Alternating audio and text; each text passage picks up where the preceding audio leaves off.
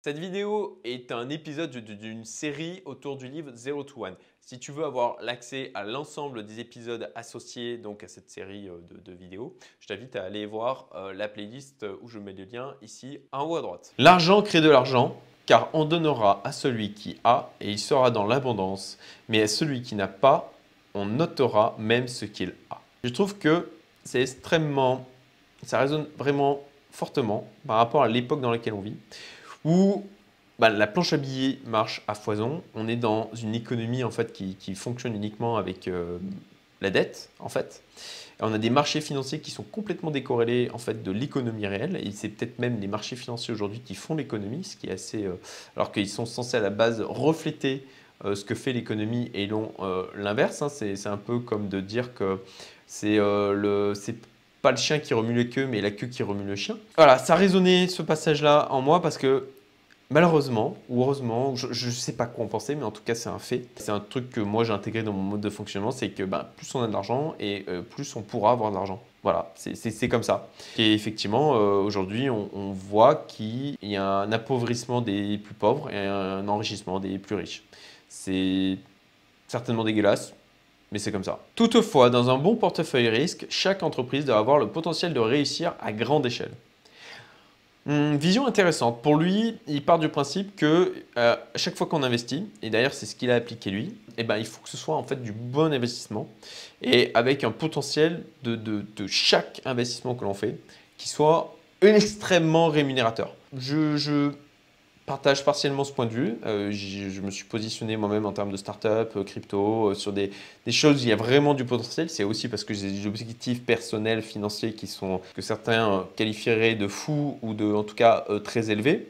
Mais voilà, je, rentrais en tout cas, moi, ça rentrait en résonance avec, avec la manière dont je pouvais voir les choses et je voulais du coup le partager pour cette vidéo. Et comme personne n'a envie de renoncer à son investissement, les capital risqueurs passent même généralement encore plus de temps sur les entreprises les plus problématiques qu'ils n'en réservent à celles qui s'avèrent à l'évidence les plus florissantes. Extrêmement intéressant encore une fois, euh, enfin, en fait ce, livre est extrêmement riche, où bah, il met l'accent sur le fait que en tant qu'investisseur comme en tant qu'entrepreneur, bah, souvent on a le côté où on va se concentrer sur les choses qui ne fonctionnent pas pour essayer de les faire fonctionner, plus que d'aller renforcer les choses qui fonctionnent déjà. Et ça, c'est en termes d'investissement. C'est aussi dans Mémoire d'un spéculateur, hein, le, livre où il explique qu'il va se renforcer sur les investissements qui sont déjà gagnants. C'est d'ailleurs un truc que j'applique en termes de rééquilibrage sur mes investissements et euh, c'est vrai que ça donne des, des, résultats plutôt positifs. Et le point de vue de se dire, ok, je vais me concentrer plutôt sur ce qui marche pour le renforcer plutôt que ce qui ne marche pas pour essayer de le faire fonctionner, je trouvais ça rafraîchissant en termes de point de vue. Les entreprises soutenues par le capital risque créent 11% de tous les emplois du secteur privé. Elles génèrent un chiffre d'affaires annuel stupéfiant équivalent à 21% du PIB des États-Unis. Trouvais cet exemple intéressant sur le côté de la loi de Pareto, vous savez, le 20-80, où encore une fois, on voit aussi, alors c'est jamais, vous le savez, euh, exactement 20-80, mais ça donne une idée que voilà, euh, un, petit pourcentage des choses produit euh, le, gros 80% en fin de compte des résultats. en tout cas, une grosse partie des résultats. Et en l'occurrence, on le voit ici aussi que voilà, le capital risque crée ben, quand même 11% de tous les emplois du secteur privé et que euh, bah, le, chiffre d'affaires annuel, euh, voilà, 21% du PIB des États-Unis. Donc c'est vraiment une, petite partie de la totalité des entreprises qui en final tractent vraiment le gros du marché. Et d'ailleurs on le voit en fait euh, aujourd'hui au niveau du S&P 100, au niveau du Nasdaq, où pareil, il y a des entreprises qui en, fait tractent le gros de la valorisation, en tout cas une bonne partie de la valorisation de ces indices boursiers. Les investisseurs qui comprennent la loi de puissance se lancent dans le moins d'investissement possible. En clair, ça fait écho à ce qu'on a vu juste avant, c'est le fait de se concentrer sur les choses qui fonctionnent. Et d'éviter de, partir dans de la diversification à tout prix. Mais si on trouve un truc qui marche, quand même avoir un certain niveau de diversification dans les trucs qui fonctionnent, en fait, plutôt que d'avoir plein de choses qui euh, ne marchent pas vraiment. Je, voilà, je trouve ce point de vue, encore une fois, différenciant et intéressant, et encore une fois, de, quelqu'un qui a extrêmement bien réussi d'un point de vue entrepreneurial, euh, investissement euh, financier. Et sur le passage suivant, il faut se concentrer sans relâche sur ce que l'on sait bien faire, mais avant cela, il faut approfondir la réflexion. Cela aura-t-il de la valeur dans le futur? Donc il en reparle encore une fois du fait de penser à la trésorerie dans le futur, à la capacité de capter des flux financiers dans le futur avec ce que l'on fait. Quelle est l'entreprise de grande valeur que personne ne crée? Toute réponse correcte est nécessairement un secret. Là, il parle de l'aspect idée, en fait, pour se lancer dans un projet euh, de start-up euh, entrepreneurial avec une capacité de croissance extrêmement élevée. Euh, bon, bah, c'est cette question. Quelle est l'entreprise de grande valeur que personne ne crée? Et, si on trouve la réponse à cette question et qu'on est capable de le créer, parce qu'effectivement, il y a des tas de gens qui ont des idées qui sont des bonnes idées, mais qui ne font aucune exécution ou une exécution qui est incorrecte derrière, et eh ben à ce moment-là, on peut avoir un niveau de réussite qui est extrêmement important. Kaczynski expliquait que les individus modernes sont déprimés parce que tous les problèmes les plus complexes du monde sont déjà résolus. Alors ça, ça en fait trait avec ce qu'il disait précédemment sur le côté des, optimistes indéfinis. C'est que le sentiment qu'aujourd'hui, ben, un peu... Euh, un peu le côté où euh, euh, bah, en fait les secrets, les, choses qui vont vraiment réussir, soit ont, tous été trouvés, en tout cas le sentiment qu'ils ont tous été trouvés, euh, soit qui sont trop difficiles à trouver. Et c'est pour ça qu'il y a une tendance à vouloir euh, reprendre des systèmes qui fonctionnent pour pouvoir les réappliquer dans d'autres domaines. Donc un, manque d'innovation et de côté euh, évolution exponentielle. La deuxième tendance, c'est l'aversion au risque. Les gens ont peur des secrets parce qu'ils ont peur de se tromper. Si votre objectif est de ne jamais commettre d'erreur de votre vie, ne recherchez pas de secret. La perspective d'être seul mais d'avoir raison, de dédier son existence à une chose à laquelle personne ne croit est vraiment rude. La perspective d'être seul et d'avoir tort peut s'avérer insupportable. Bon, je pense que le passage part de lui-même, hein, je n'ai pas besoin de le commenter. Si des idées qui paraissent rétrospectivement si élémentaires peuvent servir de fondement des entreprises importantes et profitables, c'est qu'il doit rester encore nombre d'entreprises superbes à créer. Là, en l'occurrence, il prenait effectivement les exemples d'Uber, de Airbnb, où en fait, euh, ben, rétrospectivement, on dit, bah oui, l'idée, elle n'est pas ultra complexe. Euh, elle paraît même euh, presque élémentaire. Même, bah, du coup, maintenant, on se dit, mais bien sûr. Du coup, lui, sa vision, c'est de dire, bah, il, faut, il faut continuer à chercher ce genre d'idées parce que bah, s'il y a encore des boîtes comme ça qui sont créées aujourd'hui, c'est que forcément, des idées comme ça, il y en a encore plein à trouver. À moins de nourrir des convictions parfaitement conventionnelles, c'est rarement une bonne idée de révéler tout ce que vous savez à tout le monde. Alors, qui le dire? À tous ceux à qui vous jurez nécessaire d'en faire part, et cela s'arrête là. Alors euh, ça, ça j'aime bien. Euh, et en fait, euh, je, vais essayer de tourner mon ordinateur pour vous montrer en fait, vous voyez ce qu'il y a. Hop, ici, je ne sais pas si on voit bien, mais le silence est d'or. En haut sur, sur mon étagère. On gagne souvent beaucoup plus à écouter euh, qu'à parler. Alors euh, bon, bah, c'est assez euh, marrant pour quelqu'un qui fait des vidéos YouTube comme ça. Bon, après c'est mon kiff hein, de, partager des choses, de partager de la connaissance. Néanmoins, je, pense être d'une manière générale avoir une bonne écoute et savoir me taire quand j'ai rien d'intéressant à dire. En tout cas, je l'espère. Et d'ailleurs, ça c'est un truc que je dis souvent quand il y a, a une jeune ou un jeune entrepreneur qui, vient me voir pour prendre des conseils.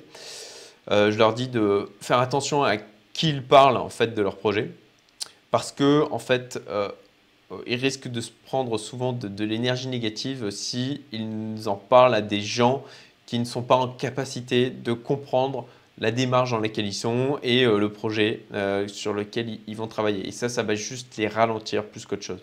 On en revient encore à la notion et à l'importance de l'entourage. Quand vous démarrez une activité, la première décision que vous avez à prendre est la plus cruciale est de décider avec qui vous lancez. Choisir un cofondateur, c'est comme se marier tellement vrai.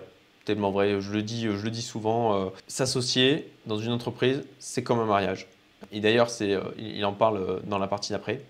Avant de lancer une entreprise ensemble, il faut que ses fondateurs aient une histoire commune, sans quoi ils ne feront qu'agir sur un coup de dé.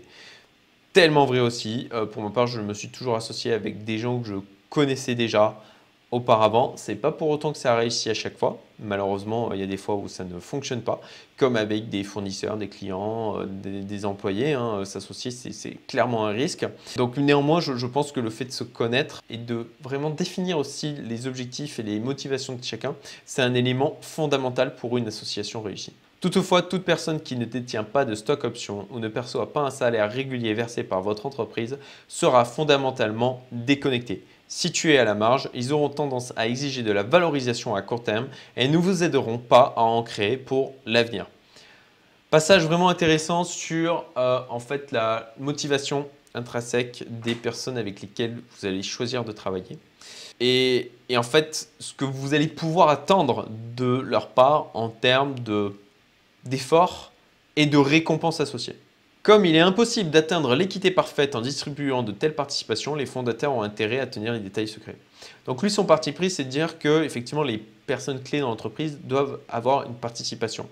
Mais de le garder secret parce qu'effectivement, euh, comment arriver à être juste, à faire les choses d'une manière équitable là-dedans euh, C'est vachement dans l'air du temps de prôner en fait euh, le, fait de donner tous les chiffres, une transparence totale, etc. Ah, je suis mitigé là-dessus parce que on ne peut pas être absolument juste, on est, des êtres humains. Et, forcément, il y a des injustices, ou en tout cas ce qui peut paraître comme des injustices. Et je pense que de, tout ouvrir comme ça, ça ne fait qu'attiser des, des, flammes ou des, braises qui, de toute manière, euh, euh, seront toujours présentes. Surtout que chaque personne a tendance à voir de son point de vue, sans se poser la question de, ok, des raisons pour lesquelles on a donner un avantage ou une récompense, une rémunération plus importante à, un autre, à une autre personne, que ce soit ben, en l'occurrence un collaborateur ou un, ou un associé. Les entreprises les plus profitables maintiennent cette ouverture à l'invention tout à fait caractéristique des débuts. Donc là, en fait, ce qu'il évoque, c'est qu'il faut euh, garder la capacité en fait, à, à avoir des collaborateurs qui sont créatifs, en tout cas des gens qui sont créatifs au sein des entreprises. Et pour lui, en fait, les, entreprises les plus profitables, c'est celles qui ont la capacité, qui ont réussi à garder cette euh, capacité à créer, cette ouverture d'esprit, cette euh, liberté qu'ont les gens au sein de l'entreprise, qui en fait caractéristique ce qu'on appelle l'esprit en fait startup. Nous n'avons pas constitué une mafia en épluchant des CV en nous contentant d'embaucher les individus les plus talentueux. Ça, c'est intéressant. Il explique à quel point la culture d'entreprise et le fait de, créer en fait un cœur ultra compact, ultra euh, soudé en fait au sein de son entreprise pour pouvoir la faire avancer est important. Et, il, dit, il dit bien que en fait, les valeurs, la culture de ces personnes-là est plus importante que les talents de ces individus. Le recrutement est l'une des compétences essentielles de toute entreprise et il ne faut jamais l'externaliser. Je suis plutôt d'accord en fait avec cette analyse. Euh, alors encore une fois avec euh, mon, expérience à mon niveau, à mon échelle. Hein. Euh, mais sur ma première boîte, on a 7 ans d'ancienneté pour une boîte qui a 15 ans. Et j'ai toujours fait les recrutements en fin de compte par moi-même, avec plutôt cet aspect de choisir plus les gens sur le mindset, sur la culture, sur la manière dont ils voient même la vie, plutôt que en fait sur leurs compétences et les talents qu'ils pouvaient avoir. Et ça, c'est une compétence essentielle pour tout entrepreneur, savoir déléguer et donc savoir recruter. Et ça, c'est un truc qu'il faut absolument que vous travaillez en permanence. Et voilà, l'épisode d'aujourd'hui est terminé. Si tu veux avoir la suite, si l'épisode est sorti, ben, tu le trouveras ici. Et puis sinon, ben, euh, abonne-toi tout simplement à la playlist sur le bouquin 0 to 1 que tu trouveras par là. Très bonne journée, à bientôt